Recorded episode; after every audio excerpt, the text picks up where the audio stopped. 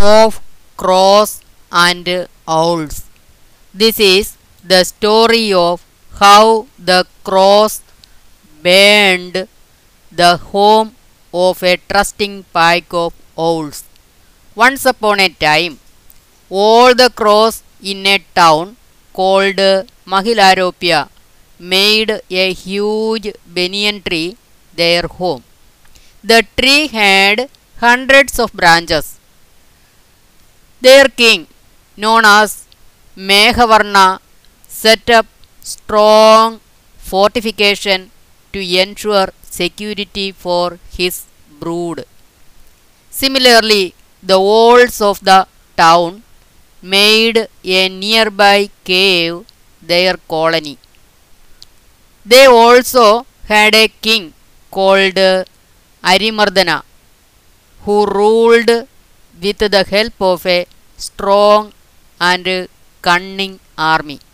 The old king kept a close eye on the banyan tree and on account of previous enmity killed every night any crow he sighted outside the tree.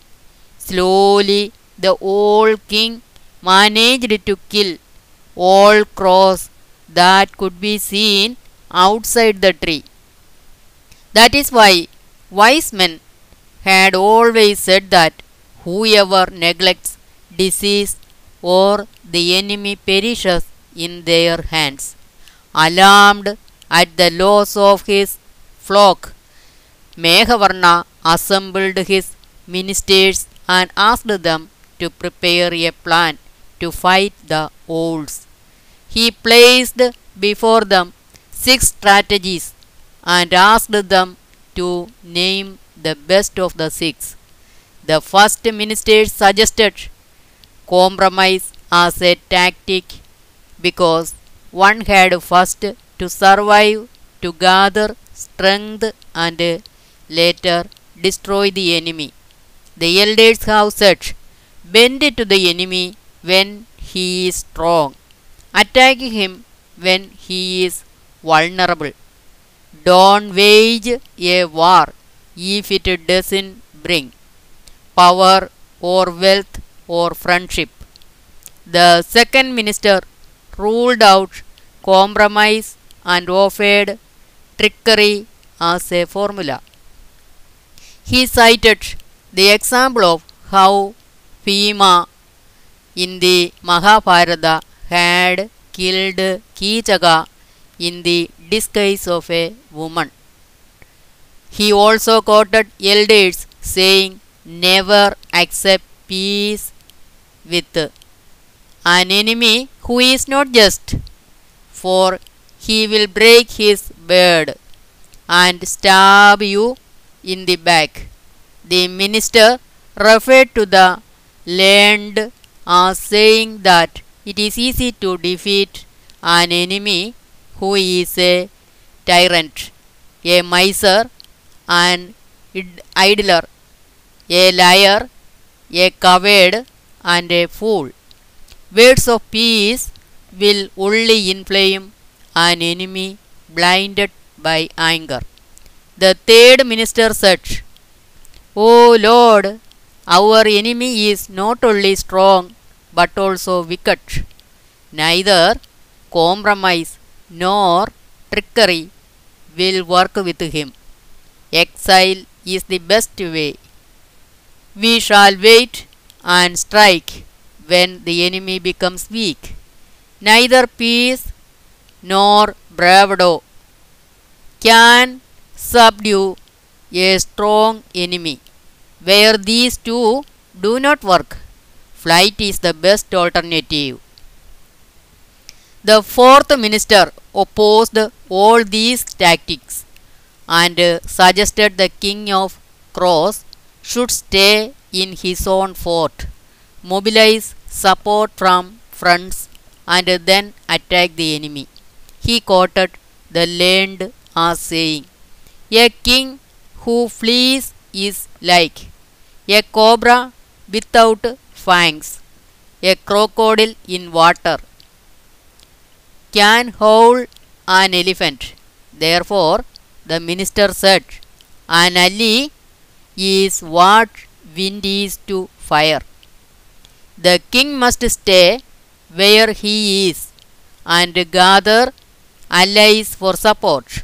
The fifth minister offered a strategy similar to that of the fourth and said, Stay in your fort and seek the help of an ally stronger than the enemy.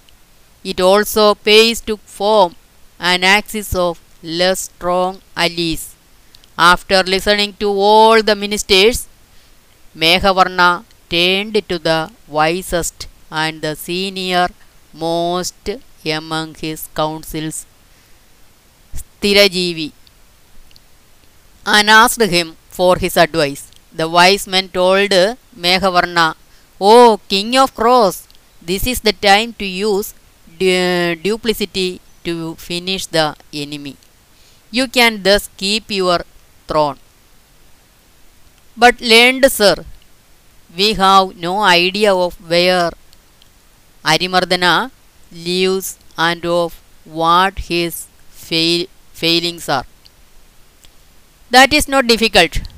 Send your spies and gather information on the key men advising the king of owls. The next step is to divide them by setting one against the other. Tell me why did the crows and owls fall out in the first place? asked Meghavarna. Stirajivi said, That is another story.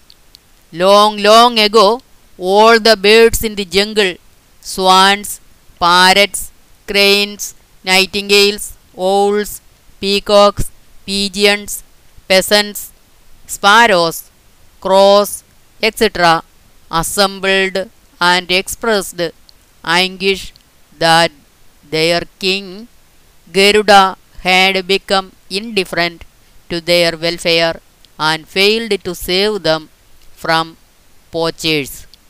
Believing that people without a protector were like passengers in a ship without a captain, they decided to elect a new king. They chose an owl as their king. As the owl was being crowned, a crow flew into the assembly and asked them why and what they were celebrating. When the birds told him the details, the crow told them, The owl is a wicked and ugly bird, and it is unwise to choose another leader when Garuda is still alive. To crush enemies, it is enough if you mentioned Garuda's name, or for that matter, the name of any other or anyone who is great. That was how the hares managed to live happily by taking the name of the moon. Then the birds asked the visiting crow, Tell us how this has happened.